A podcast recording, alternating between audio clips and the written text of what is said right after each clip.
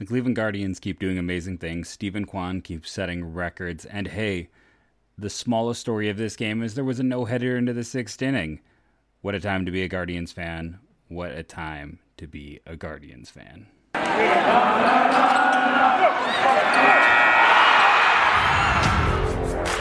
You are Locked On Guardians, your daily podcast on the Cleveland Guardians, part of the Locked On Podcast Network. Your team every day.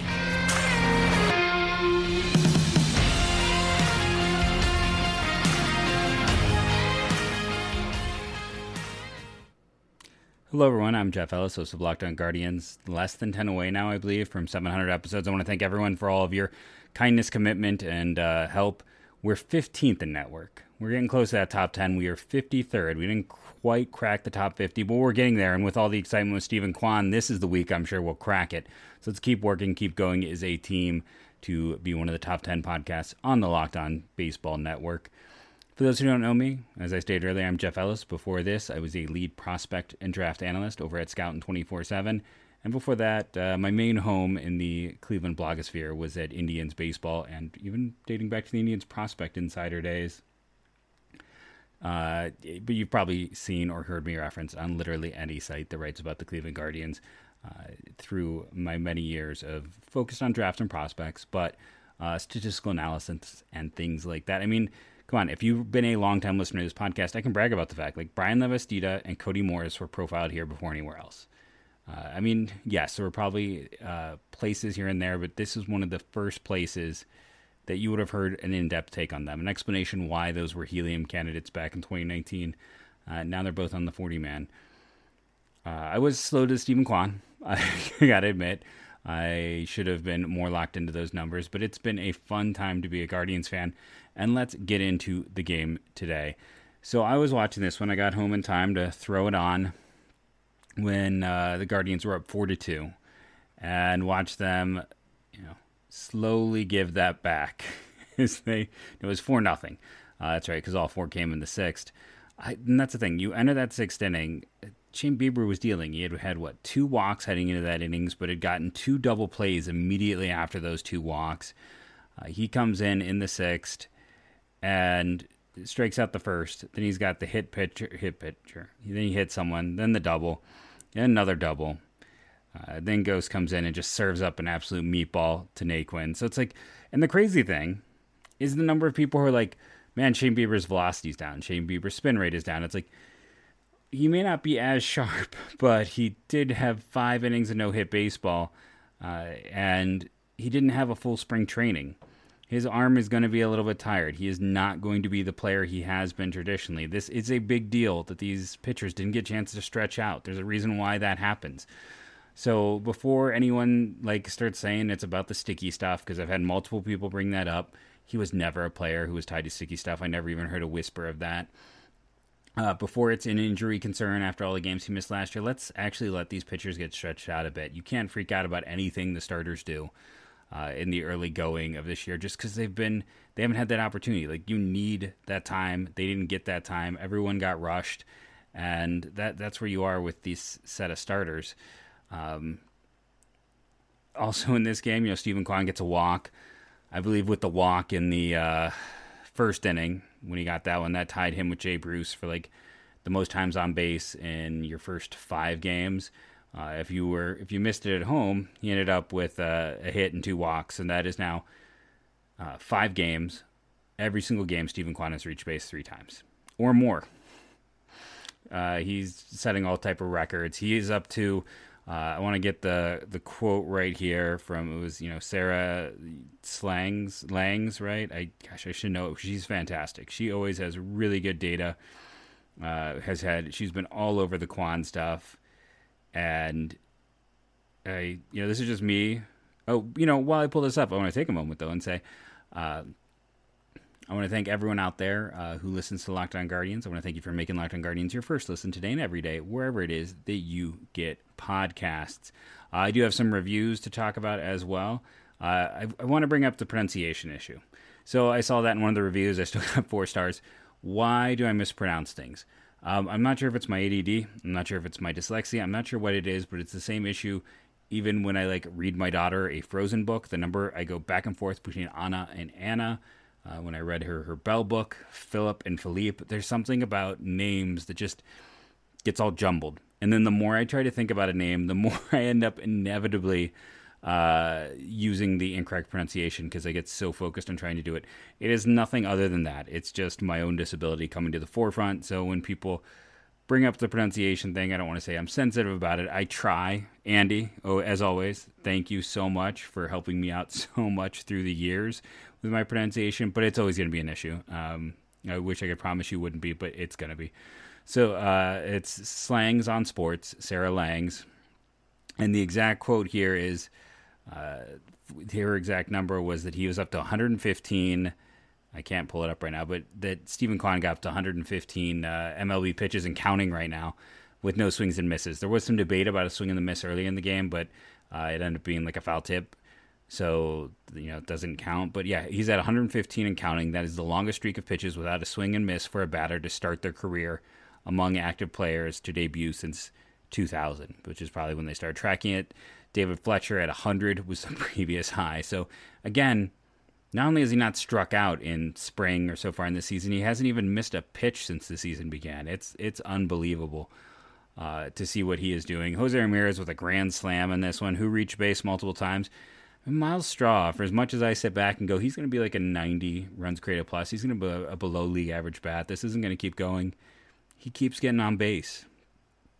Two more walks, a hit today. Jose Ramirez goes three for five. Uh, Owen Miller, two hits, two doubles. I mean, he's got to be like half doubles so far. He's got five doubles on the year. Uh, he's, you know, I've never been the biggest Owen Miller guy, but I mean, I was last year I had him like 12th in the system, so it's not like I was a hater. Uh, I always thought he's probably more utility than starter. He might prove me wrong. You know, uh, someone who's proving me right though, Andres Gimenez. I mean, he's the one who broke this game open when it was a tie game. He hit the uh, the go ahead two run home run uh, before the grand slam by Jose Ramirez. He goes two for four in this one, and uh, you know has a, a big home run. I mean that's that's the one that's the go ahead runs in this game, and that was his first of the year. Uh, Jose Ramirez, as I mentioned, had his second of the year, and all of that was in the ninth. You know, this was a game that was tied entering the ninth. Guardians get six. Two on thanks to Gimenez, four thanks to Jose. Uh, the, the, negative in this game, there's a few. Uh, the stolen bases. it's a team that's normally very efficient. I mean, Tyler Stephenson, kudos to him. Not really known as like a defensive specialist, but he threw out Kwan, Jose, and Rosario. Only player who's successful is Myles Straw, but a one for four day is not. Uh, you know, your efficiency needs to be much higher. It's not worth the risk. Uh, Bieber was again great through five. It was in the sixth when the he was at seventy nine. He ended up with seventy nine pitches that it came uh, and got him. Anthony Gose, like I said, it was a complete meatball he served up. It was just unfortunate. I mean, you got a lefty on lefty. Like the odds of Naquin, you go to Gose there because Naquin is so bad against lefties. Like we all know that book. He was here forever. He can't hit lefties, so of course you have to give him the mother of all meatballs for him to hit a home run off a lefty. That's just never going to happen otherwise. Uh, and it was. Uh, Castro came in scoreless there. I mean, they're using him quite often in the early going. Uh, Trevor Stephan had a clean, relatively clean inning, just one hit. Uh, Sam Hentges. Uh, man, one of the listeners on YouTube, I should have written your name down so I could give you a shout out. Let me know that Hentges did get another option year. So, I mean, he should be at some point heading down uh, sooner rather than later. He, I mean, he had two wild pitches, uh, gave up an earned run on a hit and a strikeout. He's just not nothing about him looks like he's going to be. We still haven't seen Connor Pilkington. Like, let Pilkington at least get a chance to pitch. I hate if he gets sent down before he gets a chance to pitch after uh, getting a chance with this team. I feel like they're saving him for when they need a like he is he is stuck in the old school long relief role. So it's until they need someone like really pitches poorly, and that's when they're gonna break the glass on Pilkington. Uh, Hedges even reached base in this one. Now it was thanks to being hit by a pitch, but still, uh, for a guy who's got a zero batting average, it's you know nice for him to get hit by a pitch and get on base and get on base any way possible. Uh, I mean, catching is is rough. Like that's the thing. That is, we're going to talk about some trade ideas in the later segments of the show. The two things you have to understand about catchers: one, there's not enough of them. There's nowhere even remotely near enough of them, and two, people underestimate value. You don't look at a catcher and go, "Oh, you know, the the bat is he's he's an average bat, so he's going to have a lower price." No, like an average bat catcher is a top 5 player at his position. Uh, and when you get a guy who's a plus defender, that values it. Like I, I had a discussion, you know, some good people on Twitter today. It's like the idea that you know Sean Murphy is going to cost a lot more than I think people are willing to expect, and I talked about that on the show previously. That people will think that like when the if a team were to trade for him, they'd be upset when Sean Murphy arrived because he's not the big bat people want. Uh, but you're you're not acquiring like if he was JT Realmuto out there, I mean, he would be the most valuable trade asset in baseball right now uh, if he was all of those things combined.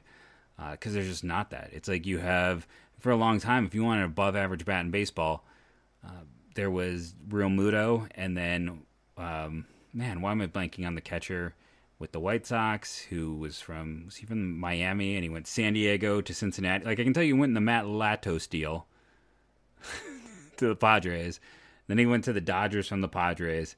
Uh, and man, this is this is my mind at this age. That like I can tell you all of that stuff. I can tell you his entire career. I can tell you it was the uh, the like I said the Matt uh, Latos deal when he went Latos when he went to the Reds. But I can't remember the catcher's name who was hurt most of last year. Um, oh man, it's like these are embarrassing. They went out and got uh, Reese McGuire, Yasmani Grandal. It finally hit me. I did when I clicked the link to go look at their 40 man Yasmani Grandal. But for a long time, you only had Grandal and um, and, and Realmuto, and there's no one else. So when you get even just consistent league average production, that is incredibly, incredibly valuable.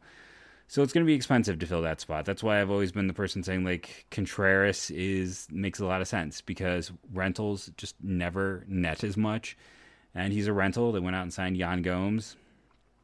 And yeah, that's that's a player I still think this team needs to go. But to get back to this game, let's. I am digressing hardcore. Uh, let let's take our first break. We're going to take our first commercial break right here at this point in the episode. We're going to come back, finish up this game, talk about um, some trade options uh, in segment two as well, and then segment three it is Wednesday wrap up. It's uh, I made a promise to one of our listeners. I'm going to focus in on the Tennessee Arms in segment three today. University of Tennessee uh, has started to have you know Garrett Crochet, big name, recent high pick from there. They have a few players to check out. And that first sponsor is BuiltBar.com. You know, we, I had a chirp, which is the ones that are like. Uh, Peeps today. Uh, that was, you know, I bought a box of that. I like the churro puff. I decided to go and do that. But their current special, while supplies laughed again, laughed. They don't laugh at you. That doesn't happen. They're all not going to laugh at you. But the chirps I really enjoy. If you kind of like something peepish, those are fantastic. But their newest flavor that they just released today is blueberry muffin. Blueberry muffin is back. I enjoyed that one in the past. Not necessarily my favorite. I think I would still say go with Chirps uh, or Churro, but Blueberry Muffin is a solid choice if that is your thing. Caramel Brownie has been sold out. Raspberry cheesecake sounds good. I have not tried it. Banana cream pie is another solid one. They always do banana well. You know, I sat there, I enter it. I'm back to counting my calories, working that. And I mean, when I enter one chirp, I get a B grade in my app. When I enter two, it takes it up to an A grade because it's like combined all the protein, all of the good things you are getting in something that tastes like a peep. That's right, it gets an A in my health food app and it tastes like a peep.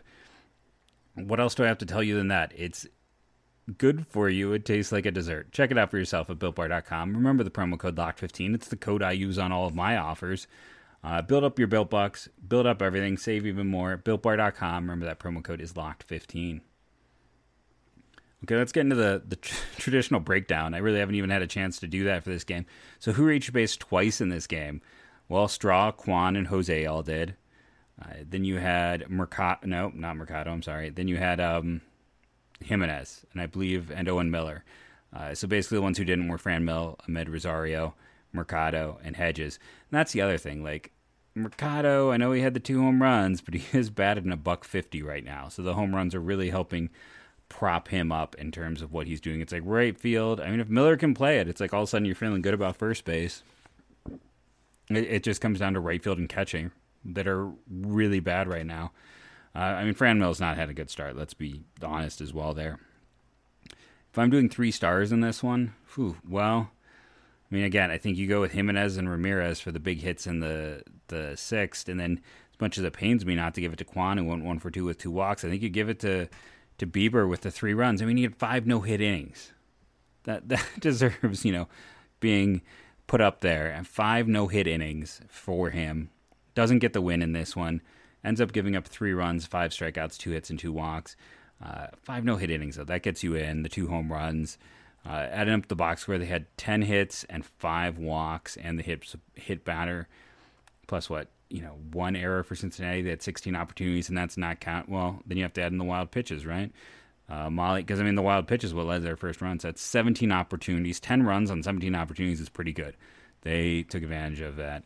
On the other side of things, Cincinnati had five hits, just two walks. That's seven, and the two wild pitches that gives them nine opportunities and a hit batter. So that's 10. Uh, getting five runs on 10. That's I mean both were pretty relatively efficient. Uh, when you get right down to it. Guardians, though, the big win, another fun game to watch. Straw and Kwan and Jose, uh, just at the top of that lineup is a killer. It is an absolute killer, not just because they're productive, but because of how many pitches they make uh, teams throw their way. It's just, it's going to be one of those things that's brutal for starters to face. So, one of the big stories of yesterday, awkward transition, but here we go. Alec Bohm in the I hate this uh, place. So Alec Bohm was, you know, a big pick. He was like the third overall pick out of Wichita State, one of those small schools. Um, but he was a, you know, a big, yeah, Wichita State. You know, he was a, a very high draft pick who moved incredibly quickly through the minors. Uh, the one of the big concerns I had with him is, you know, he's playing him at third base was always going to be questionable. There's no other way around it. Like that, that that's not his ideal home. Uh, he is a, probably a first baseman or a DH. And that first year when he came up in 180 plate appearances, he had a 138 runs created plus. He hit 338, 400 on base, 41 slugging. Uh, the BABIP was a 410, so that's totally unsustainable. He's always had weirdly high BABIPs. He's always had some good contact numbers and value uh, throughout his career at that for a guy who's not known for his speed. But if I also go and I talk about like his sprint speed last year was 68th percentile, his chase rate 61st percentile. Like he doesn't chase. He's got good BABIPs. His average exit velocity 89th. His hard hit 90%. He's doing a lot of things really well. He's not productive. So what is happening? How can you have a lot of really positive indicators and then be, you know, how do you have a BABIP of last year in 417 plate appearances? You have a BABIP of 327 and you hit 247. Like that's unusual. That's really unusual. So, uh, you know, the strikeout rate did go up and the walk rate did go down, which is part of that. But I think two big things. One, he's playing a position that's adding stress to his career. Two, he doesn't feel comfortable or happy where he is. You don't sit there and say what he said if you feel 100% good. And that is why I think Alec Bohm is, is a really. I know everyone loves Josh Naylor, and I've been kind of wishy washy on Naylor. Bohm, I mean, even a year ago, you couldn't have traded Naylor for Bohm straight up. And I don't, I wouldn't even necessarily say that's what you want to do now. And I know it's about trying young players, but the one thing the Guardians love to do is buy low.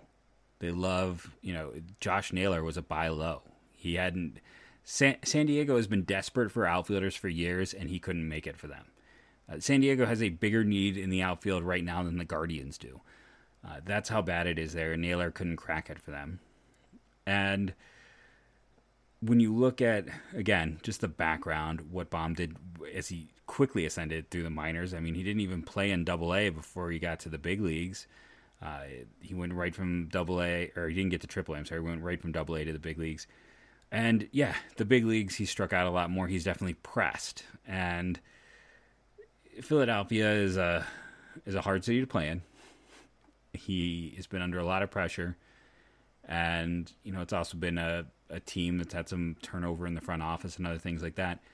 I just think he is the perfect buy low candidate. He is the guy that the Guardians seem to target. And if you add him, the potential upside, it's like, okay, so let's say um, when you look at the Guardians with the way they're currently aligned, and people are always like, well, this player blocks that player, that player blocks that player. And I mean, I've always been someone saying, yet let the young guys play. But like at this point in time, Owen Miller and Josh Naylor are not sure things, right?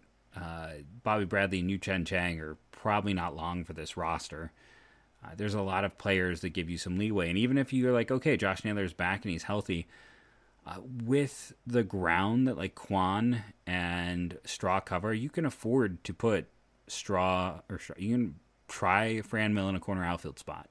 You could put Naylor back in the place he was a year ago and let him go out there and play and see if that works. You could have Naylor, um, you could have Naylor go out there and then at first base you could have a Bohm play. Uh, and I know I'm probably butchering the name, so Andy, help me out. But you can find an easy way to make this work. You could do a Naylor Bohm platoon. B O H M. Yeah, we can, whatever the pronunciation is, uh, you can go out and get a player at the lowest point of their value right now. Like it's the point that I'm almost like, oh man, if they had held on to Bradley Zimmer, you could have maybe flipped Zimmer for for him. Like his value is so low comparatively, and that's a team that needs. It's like could Mercado plus another small piece net you him? I think so. Uh, and then, like I said, you we don't know what Naylor's going to do. He'll get an opportunity. Uh, we don't know if Miller can keep up anything remotely near what he's doing, but it just gives you another. I mean, Jones is still hurt. Arias is going to be down there, I think, for a bit until they feel like they're going to have an opening at shortstop. They're not going to call him up to play infield, you know, any other spot in the infield. And let's just be honest, Amed Rosario, the better he plays, the better he becomes in terms of trade value. I would be very surprised if he is with this team come August 1st because he's going to be a free agent after next season. Uh, you know, if he goes out and he performs, he is kind of a positionless person, but you look at Anaheim, who doesn't have a second baseman. You look at the White Sox. You look at the Giants.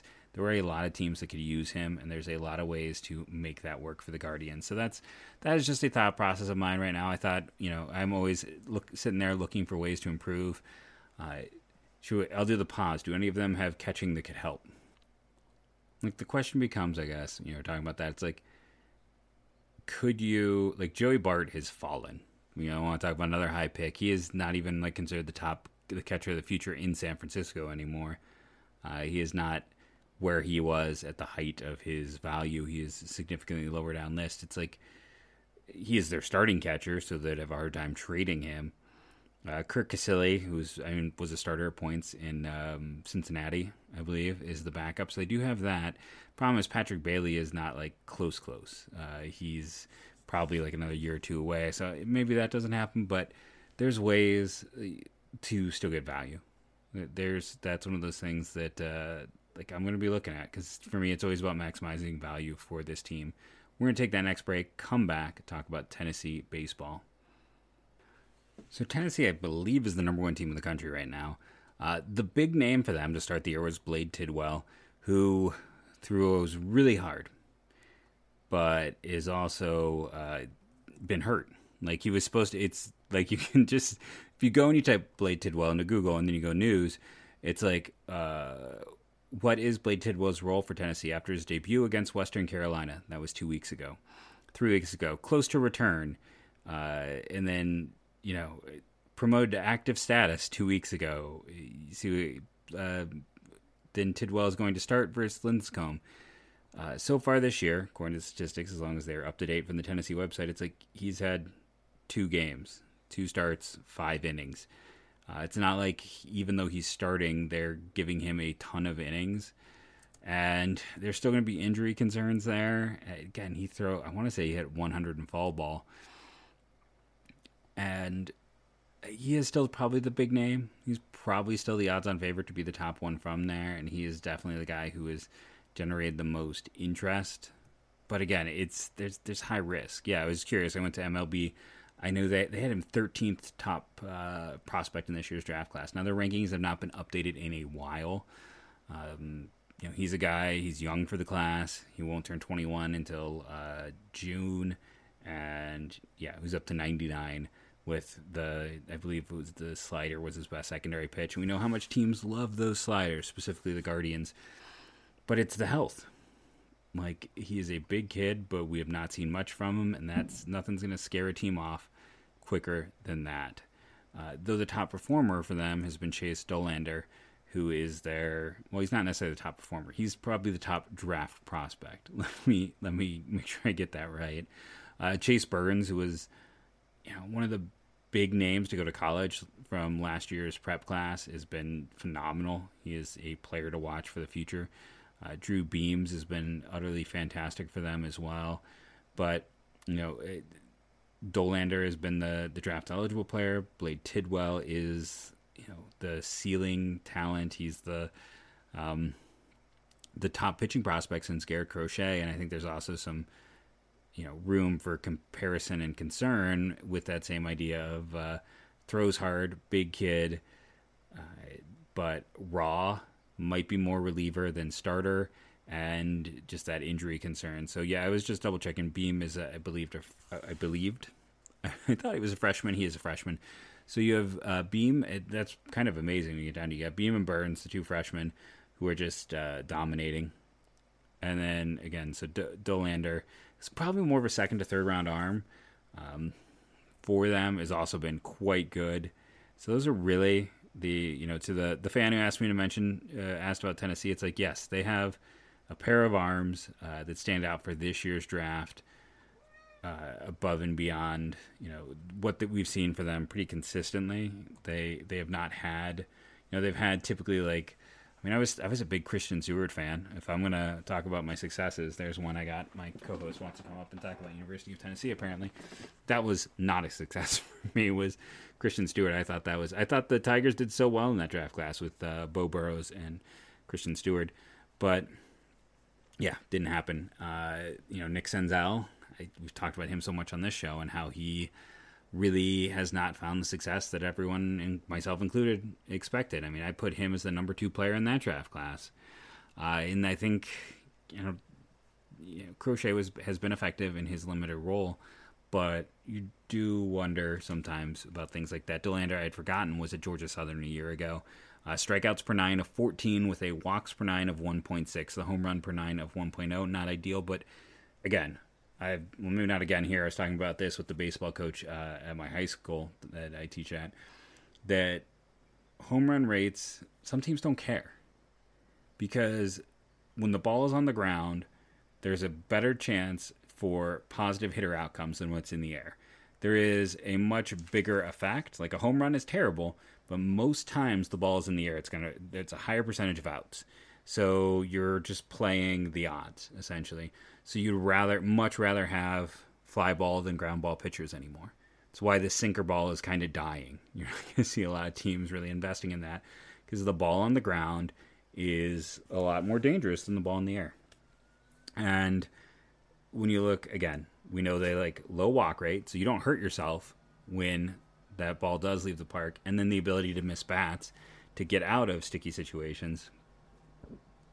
14 strikeouts per nine uh, yeah, so uh, he's absolutely someone you would look at for the Cleveland Guardians. He just he makes too much sense in terms of just numbers and what he has done this year and you know, it's a top team continuing to see them and what they will do in the SEC this year. Uh, he's got a chance to in in this class where like nobody's stepping up. Like I'll be surprised if there's a pitcher in the top 15 picks, a college pitcher I should say. Um, I wouldn't be shocked if there isn't one in the top 20. So just keep that in mind. Uh, Dollander is definitely one of those players who uh, is kind of in that top 5 to 10 mix overall. And I'll be just curious to see uh, if he can continue to perform. Not the biggest kid, 6'3", 192. So you know, keep that in mind. He's not going to be the ideal for a lot of guys. It's not undersized as a righty, but it's also once you get like six three is the cutoff for like right hander uh, size. Once you get below that, you get to that like Tanner Burns territory, teams start to consider you undersized relative to your position. So that's just our Wednesday college wrap up as we continue to look at some top performers uh, or top programs around the country. I hope you enjoyed today's show. Remember to rate and review, download daily. I do have to give some shout outs and thank you. I will do that thank yous on tomorrow's show as we had a whole bunch of iTunes reviews. That is very helpful. We're up to 125 subscribers, so uh, keep those subscribers coming over on Locked On Guardians YouTube. All of that is extremely, extremely helpful. Um, most hit videos are getting, you know, close to 100 views. The Steven Kwan one, the Quantum Leap earlier this week, got 435 with 15 likes. That was far and away uh, not even close. Uh, the most popular video by a significant margin. So thank you to everyone who watched that one. Uh, and have yourself a fantastic day. But that's not how I end it. I end by saying, Go, go, Guardians, go.